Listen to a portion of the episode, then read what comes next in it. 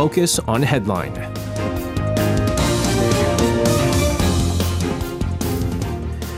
All right, let's take a look at what major issues are making the headlines today on Focus on Headline. For this, joining us in the studio, we have our usual Wednesday reporters in Handan and Lee Ji-young. Guys, welcome back. Good evening. We're going to start things off with South Korean President Yoon Suk-yeol calling on the communications and finance sectors to share the pains of citizens struggling through the it's been really an economically turbulent times for us. He did once again order ministries to mobilize all efforts and focus their policies on reviving the livelihoods of the people. Tana, tell us more about his remarks here. Well, President Yoon Suk-yeol, during an emergency economic meeting held today, urged communications companies and major commercial banks to take part in sharing the people's economic burden by actively taking steps to contain prices. President Yoon took aim at the communications and financial industries, saying both are part of the public goods systems, pointing out that they operate in the form of oligopoly based on the government's approval. So he's basically saying that the privilege and the benefits that they enjoy from such a system must be voluntarily shared with the people in difficult times like this.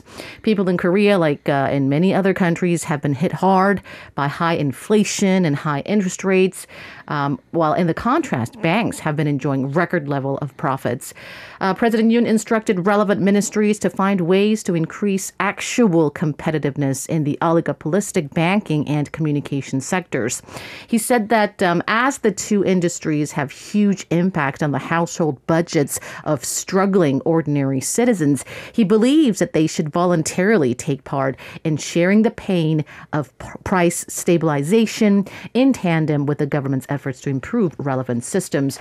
His remarks follow his previous claims aimed at Korea's five major banks that instead of handing out excessive bonuses to bank employees from huge benefits they reaped from high interest rates, it would be wiser to share people's financial burden and take the chance to build solid reserves against possible future market volatility. Now, Tan, another financial burden weighing certainly heavily on the people is the soaring heating costs and the electricity fees that we've been talking about for some quite time now. We also talked about with Chi and Soa yesterday about the burdens faced by even all of us facing these soaring heating and electricity bills. In regards to this, what was said during the meeting? Well, President Yoon promised that the government will freeze public utility fees in the first half of the year to help ease people's economic burdens as much as possible. He said that the government will control the scope and speed of increases in electricity, gas, and other energy fees to minimize people's burdens and provide more support to vulnerable groups. He asked for cooperation from local governments to stabilize local public utility fees as well.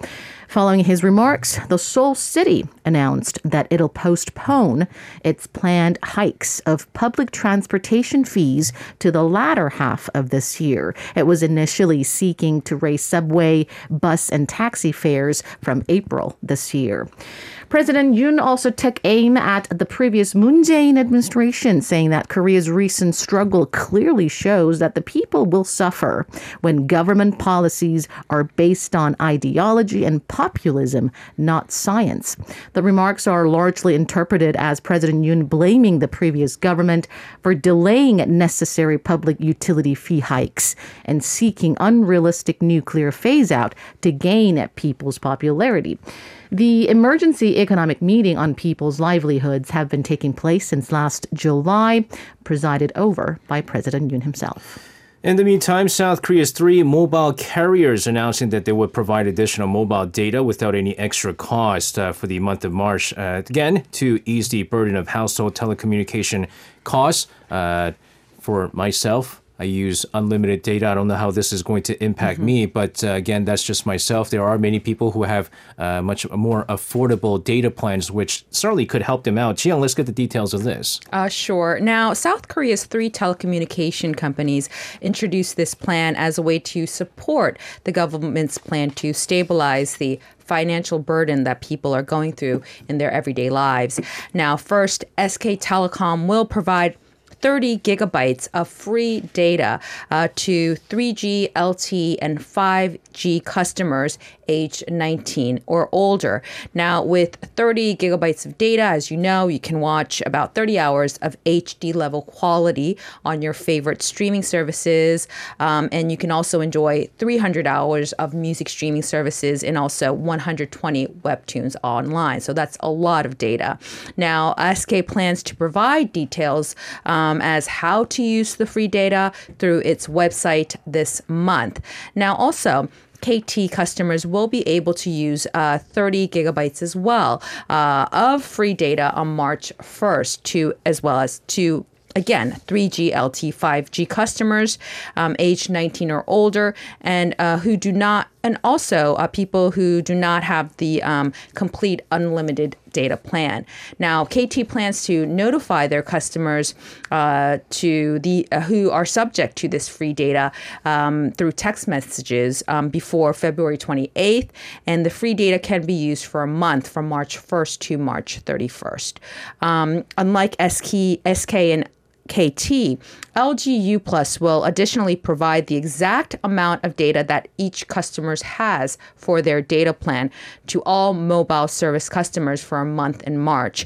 This means that if you have a monthly plan of 30 gigabytes, you will have an additional 30 gigabytes. And if you have a monthly plan of 50, then you'll get an additional 50. Now, for LGU Plus customers who already have the 5G unlimited data plan or have the 100 gigabytes or more plan, you will be able to share the additional data on other devices such as tablets or PCs. Now, you can also receive additional usable tethering data as much as the basic provided amount that you already have.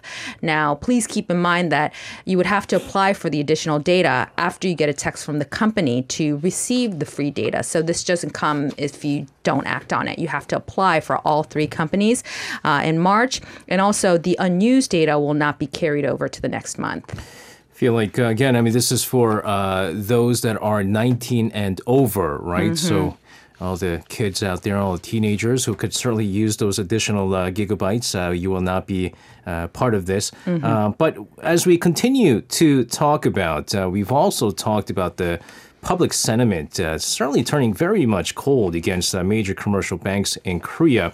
We talked about the board members enjoying excessive bonuses. We talked about the excessive severance pays or the early retirement payments that are coming out to something like around like 600 to 700 million Korean won is what they're saying. And this is all from the record profits gained from the high interest rates. So as the average Joe, or the normal citizens are certainly struggling to pay off these high interest rates and the mortgages. You have all these banks enjoying these record profits here. And now the government stepping in to ease the bank's oligopoly here. Tan, what's the plan on this? Well, soaring interest rates allowed the major banks to reap record profits despite a near 50% drop in stock valuation gains and commissions as the stock market plummeted. Korea's five major commercial banks paid nearly 1.4 trillion won in bonuses to executive members last year amid record earnings. And according to the Financial Supervisory Service, interest income accounted for more than 90% of total operating profit earned by Kookmin, Shinhan, Hana, and Uri Bank last year, sparking criticism that their board members were showered with money that came from struggling borrowers. Amid rising criticisms that President Yoon's call on banks to share people's financial burden, Financial Supervisory Service Chief Lee Bok-hyun today ordered staffs to look into ways to change the current oligopoly system into one based completely on competition. Lee emphasized the need to review various systems and measures to provide banking services to financial consumers at efficient market prices by promoting competition in banking business. And the financial watchdog is reportedly eyeing Britain's case as a good example. The British government induced the establishment of new banks to promote competition between industries following Brexit. And as a result, the so-called challenger banks, such as internet-only banks or banks that were converged with fintech, have expanded. A bank is, of course, a single authorization form, but the government believes that if the authorization unit is lowered to activate several competitive banks in a specific field, it could break the current oligopoly system dominated by just a handful of commercial banks. In other words, if authorization segmentation is introduced in the banking industry, a large number of independent banks could also emerge, giving financial consumers a variety of options. For instance, banks specializing in small businesses, or wholesale and retail specialized banks, or banks specializing in small and mid-sized enterprises could emerge. The share of deposits in the Korean currency among the five major banks, namely Uri, Shinhan, Hana, Nonghyup, and Kookmin, reached 77% in 2019. Again, it's like one of those things where I'm pretty sure all of us use one of those banks that were listed in there, right? And I mean, we have a choice as, you know, consumers, and it's one of those things where the bigger name banks are the ones that we trust. And so even though we might not be happy with the fact that these are the major banks that are completely dominating the market there, but you know, when it comes to money, you have to trust the people that are taking care of your money. And so you tend to choose these banks. But definitely when it comes to like the interest rates, like it's been really ridiculous. I mean, the criticism towards the bank has been really severe. I mean, we talk about the rising interest rates on the mortgages, unless it's fixed. And then the fact that like deposit interest rates are not going up when the interest rates overall are going up, and they're even decreasing the deposit rates. And so no one wants to trust money into the banks, and they're going, you guys are reaping in these profits, and you guys are giving away these bonuses, and yet you guys are going to continue to take these high interest rates. So yeah, things, the look on the Korean banks right now is not so a lot of people are not so happy with them right now. But speaking of the economy, the nation's economic growth slowing for 8th consecutive month. South Korea has added the lowest number of additional jobs in nearly 2 years in the month of January as well. Jeong, what do the numbers look like, and what are some of the reasons behind this slump? Well, according to the data compiled by the Statistics Korea, the number of employed people stood at 27.36 million last month, up some 411,000 from a year earlier, which marked the lowest on-year growth since March 2021, where the numbers were 314,000. Now, since May of 2022, we've been seeing a fall in the on-year gains in additional jobs, where the numbers were 935,000 in May of last year. Now, also compared to last year's figures in January, it's a huge fall. In January 2022, the numbers were 1.13 million additional jobs, and those aged 60 and older accounted for most of the additional jobs added last year in January, with 400,000 jobs, and people in their 50s and 30s took up 107,000 and 27,000 of the new jobs, respectively. Now, the number of jobs for those in their 40s and 20s, on the other hand, moved down 63,000 and 43,000, respectively, over the period. Now, going back to the numbers in 2023 of January, new jobs were mainly created in the welfare, accommodation, restaurant, and communication sector. And on the other hand, jobs from the retail, wholesale, transportation, and agriculture sector did not contribute much in the additional job figures. Now, these sluggish numbers come amid the government's aggressive monetary tightening move as a way to tame inflation. Now, a hike in borrowing costs typically weighs down employment as businesses and households kind of cut their spending at times like this. Now, the Ministry of Economy and Finance said that another contributing factor is the falling streak in exports of South Korea. Now, as you know, South Korea exports reached a steeper on-year decline in January on weak demand for semiconductors and other products. So that's why the ministry predicted that the country's job growth is expected to slow by a wider margin starting next month.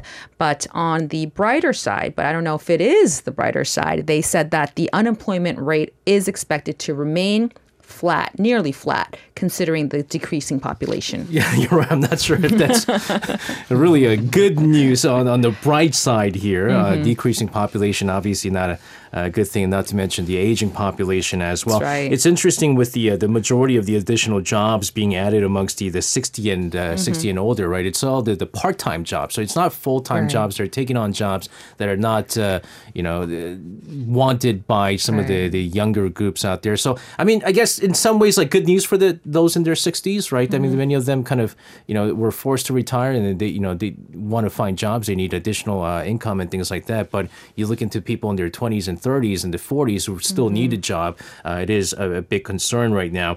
In the meantime, the U.S. posting higher than expected inflation in the month of January, certainly reigniting fears over prolonged inflation and strengthening the case for further rate hikes. Now, the figure came after signs of disinflation raised hopes for many that the U.S. Fed will soon end its tightening policies. We saw them recently in their recent rate hike. It was only 25 basis points when we were kind of always seeing 50 and 75 basis points left and right. Tan, let's get the latest figures on this. Sure. U.S. inflation rose by 0.5% in January, following a 0.1% increase in December, according to the Consumer Price Index report released Tuesday.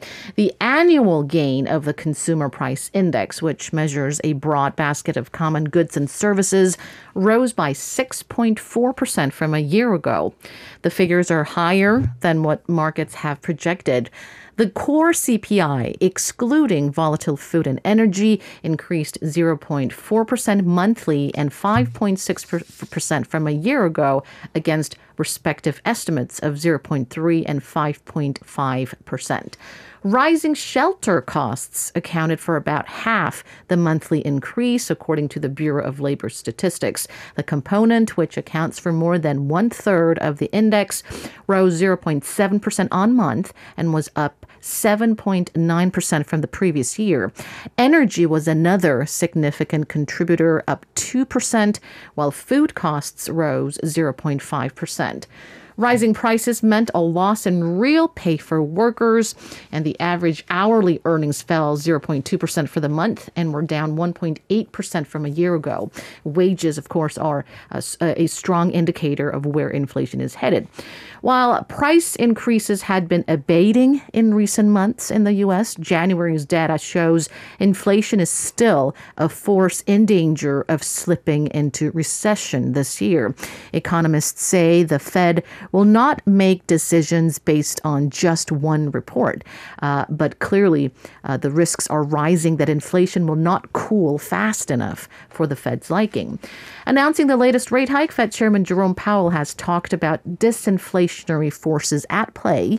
But last month's numbers show the central bank probably still has more work to do. It's interesting that the rising shelter costs accounted for about half the monthly increases, by rising shelter costs includes, for example, like rent prices, right? And so what was happening in the United States was they were trying to increase the rents previously, but because of COVID-19, right, there was like regulations in place where like the government kind of, interfered and said, listen, you guys can't increase the rent too much and you can't force people out. And so a lot of the homeowners, or I guess landlords, were forced to kind of freeze the rent prices. And then now that, everything is kind of eased and everyone's going back to work and COVID-19 is almost a thing of the past. I've heard that in the United States, they're increasing rents left and right now, and it's just getting out of hand. And a lot of people are saying, well, yes, we have jobs, but you have to understand that the salary hasn't increased, in line with the increases in rent prices and the food prices and things like that. So a lot of people are really struggling due to the high rent costs. And for our listeners who are not from the United States, rent prices in like the U.S. is just ridiculous. It's thousands of dollars, for example, in New York. So hard to afford if you're making less than that, as many Americans are at this time. Let's move on here. We have been long seeing both the ruling and main opposition parties butting heads on several issues. But it does seem like, on the bright side here, when it comes to the country's veterans that have come together to endorse a government reorganization plan, under which the Veterans Affairs Agency will be elevated to the ministry level and become a separate body. Jill, let's get more on this. Sure. Now, on Tuesday, officials of the ruling People Power Party and the main opposition Democratic Party made the joint announcement after reaching an agreement to pass a plan through the National Assembly later this month. And the plan calls for upgrading the Ministry of Patriots and Veterans Affairs, which currently holds the administrative status of a sub-ministry level government body, into an independent ministry. Now, this will empower the Veterans Affairs Minister to fully join the cabinet decision-making process. Now, if everything goes as planned, we will be able to see the Ministry of Patriots and Veterans Affairs fully branch out and maybe launch by this May. Now, so the minister will have to go through a confirmation hearing, and pundits say that there is a high chance that the current head of Veterans Affairs, Park Min-sik, will be nominated as a candidate. Now, the ruling and main opposition party also made a bipartisan agreement to set up a new sub-ministry level agency handling consular affairs and services under the foreign ministry. But when it came to the Ministry of Gender and Equality, both parties were not on the same page. They failed to reach a consensus on whether to abolish the gender ministry. Now, replacing the gender ministry with a lower level office under the Interior Ministry was one of President Yoon Suk-yeol's election pledges, but the Democratic Party has opposed to this idea, saying that it could undermine the country's gender equality policy. But this matter will further be discussed by the floor leaders of the rival party later this month. It's interesting how in all countries there's always a certain topic of discussion that both parties can't come to an agreement with. Like here in South Korea, it'll be like, in regards to Veterans Affairs, apparently. Like in the United States, despite the fact that the Republicans and the Democrats are always butting heads, China-related stuff is the one thing they could always agree on. They'll always pass a resolution. They'll pass anything that's related to going against China. So, I mean, this is big. I mean, it's good to finally see that the two sides come together and come to an agreement here, because we've just been seeing too much clashes between the two parties here.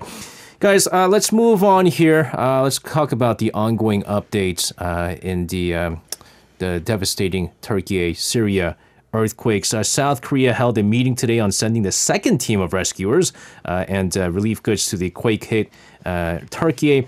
This, as the death toll in Turkey and Syria surpassed 41,000, with Turkey marking the worst casualties in the country's modern history. Tan, let's get the latest on this. Right. The interagency meeting presided over by Foreign Minister Pak Jin today focused on the details of additional assistance, including reconstruction and recovery aid. The government will send the second rescue team tomorrow to quake-ridden regions in Turkey, along with some 55 tons of relief goods.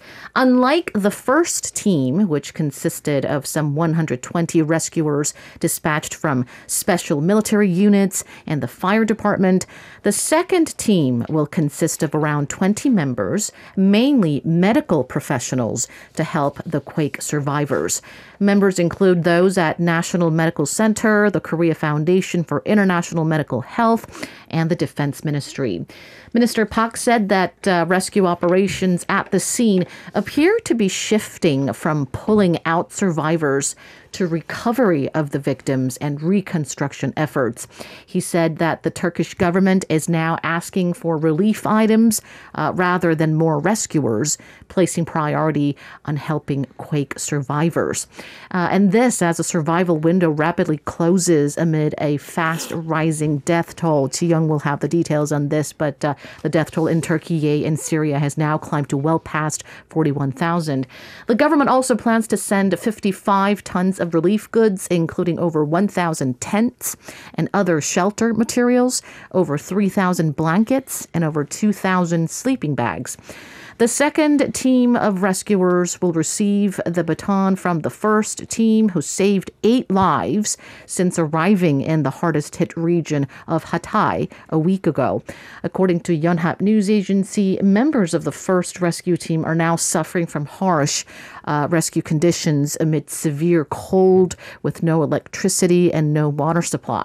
And this on top of worsening security situation in some areas where hundreds of looters and robbers have been arrested.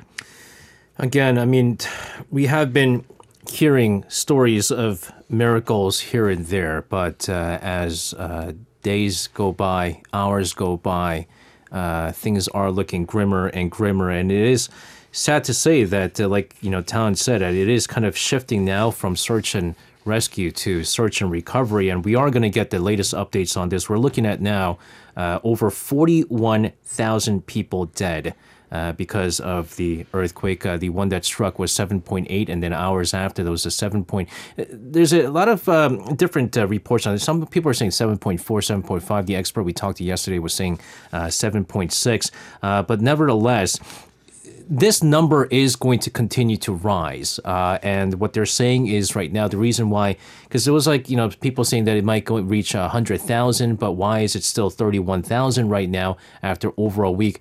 The process in which they're doing the search and rescue operation, it's very slow. They have to be very careful. It's not like they could take a crane and just lift up the rubble and see if anybody's under it. It's hand by hand. It's a very delicate process, which is why it's very slow right now. But nevertheless, they do continue to look for more miraculous searches for these survivors here. Jiyoung, let's get the latest on the Turkey-Syria earthquake. Yeah, so to give you the exact numbers that have been announced so far in Turkey and Syria, at least 41,219 people were reported dead on Tuesday. There were 35,418 people killed in Turkey, and in Syria, the death toll currently stands at 5,801 in both government and rebel-controlled areas of northwestern Syria. Now, the numbers reported in Syria came from combined figures from the Syrian Ministry of Health and the Syrian Civil Defense and Medical Group that operates in opposition-held areas, also known as the White Helmets. Now, the World Health Organization's regional director for Europe, Hans Klug, even called the earthquake the worst natural disaster in the WHO European Union for a century. Now, Klug said during a press briefing on Tuesday that there are still learning about its magnitude and its true cost is not known yet. Now, he added that 26 million people across both countries are in need of humanitarian assistance. With water and sanitation facilities being hit, concerns are mounting over health issues, including the spread of infectious diseases. So that's why the WHO launched a $43 million appeal to support the earthquake response, and with likely more to come. Yeah, the big, I think, issue, especially over in Syria right now, is the outbreak of cholera. And cholera has been breaking out in that country since last September. And the way that cholera is spread often is through water. And because of these bodies and the lack of water supplies and the hygiene situation not being so good, they're saying that it's further spreading cholera. But the other big problem with cholera is that there's already a shortage of cholera vaccines right now all over the world. And so the WHO is basically saying, listen, there's a shortage of this. We need to start acting up right now. We need to start supplying more of these vaccines to some of these hard-hit cities, countries like, for example, Syria and Turkey might be affected by this. There's a lot. The infectious disease is a big problem, especially amongst the survivors right now. And speaking of the White Helmets, I know I like to kind of share at least some bright news that comes out in Turkey. There was a very emotional video that came out that I saw a couple of days ago. They found a young girl, I believe she was around 6 or 7 years old of age. She was found alive after over 160 hours. And the first thing that she said when she came out, or when they discovered her, found her, and they were trying to, pull her out, is she said, when she grows up, she wants to be a member of the White Helmets because it's tearjerker. Oh my god, so heartbreaking. It is hard to see it, but again, I always want to kind of share the miracle stories, right? Because I feel like although it's true, it's anything short of a miracle if you're going to continue to find survivors right now. I think the latest news was they found a woman and a man who was trapped over. Was it? They're looking at 200 hours, I believe. But hopefully we can share more stories of this. Let's move on here. The vice foreign ministers of South Korea and the U.S. holding talks over in Washington where the two reaffirmed the ironclad alliance, not to mention discussing ways to deter North Korea's evolving threats. Tan, let's get the key takeaways from that meeting. Sure. First, Vice Foreign Minister Choi Hyundong held talks with U.S. Deputy Secretary of State Wendy Sherman to discuss pending regional issues with North Korea high on the agenda. Sherman reaffirmed the U.S. commitment to the security and defense of South Korea and underscored that the U.S. stays committed to providing and boosting extended deterrence. According to the foreign ministry, the two agreed to work together to achieve real peace on the Korean peninsula through joint efforts. Choi, following a three-way meeting with Sherman and his Japanese counterpart Takeo Mori yesterday, had insisted that peace without complete denuclearization of North Korea is fake peace. Choi and Sherman also vowed to boost the effectiveness of U.S. protection of South Korea through the Extended Deterrence Strategy and Consultation Group set to be held this year. Seoul and Washington reactivated the consultation group late last year after a 5-year suspension. Choi and Sherman also stressed the need to fully implement existing United Nations Security Council sanctions on North Korea to rein in Pyongyang's advancing nuclear and missile capabilities, while agreeing to intensify their joint efforts to curb illicit cyber activities by North Korea. The U.S. National Security Council has said the North funds up to 30% of its resources for its illegal weapons development programs through illicit cyber activities such as cryptocurrency and money laundering. The two also agreed to continue expanding bilateral cooperation, marking the 70th anniversary of the U.S.-South Korea alliance to beyond the traditional realms. To this end, Deputy Secretary Sherman said the U.S. will continue to work to address South Korea's Inflation Reduction Act concerns over U.S. tax benefits that are only limited to electric vehicles assembled in North America. Choi also met with U.S. Undersecretary of Defense for Policy, Colin Call, where the two stressed the importance of strengthening joint defense against North Korea's evolving threats. They agreed on the importance of strengthening U.S. extended deterrence while maintaining strong U.S.-South Korea joint defense posture against unprecedented advancements in North Korea's nuclear and missile threats. Moving on here, as widely expected, China plans to resume issuing short-term visas for travelers from South Korea. This, of course, after South Korea's decision last week to end that COVID-linked travel restrictions on those coming in from China. Jian, let's get the latest on this. Sure. Now, the Chinese embassy in Seoul said on its social media account that from Saturday, this coming Saturday, actually, the Chinese embassy in Seoul and other consulates will resume issuing short-term visas for Korean citizens to visit China for business, transit, and other private affairs.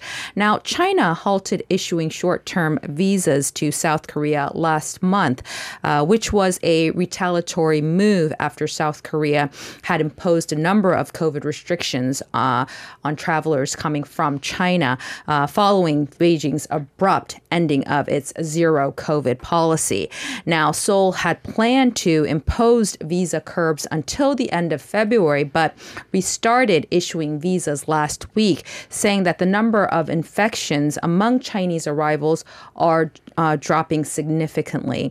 Now, although visa issuance has been normalized between the two countries, plans to increase flights between Korea and China have been frozen, and China has not included Korea in the group of countries, which are currently 20 countries, to allow its citizens to travel in group tours. So observers say that it might take a while for travel to see a huge number to see a huge number of people traveling to each other's countries. So that's why foreign ministries from both countries are in talks to increase the number of flights between the two countries back to the pre-COVID days, which was 100 flights per week. No, there's no denying that if Chinese tourists come back to South Korea, the tourism industry is going to go back, booming once again, right? That was the big thing with the THAAD deployment and then COVID-19.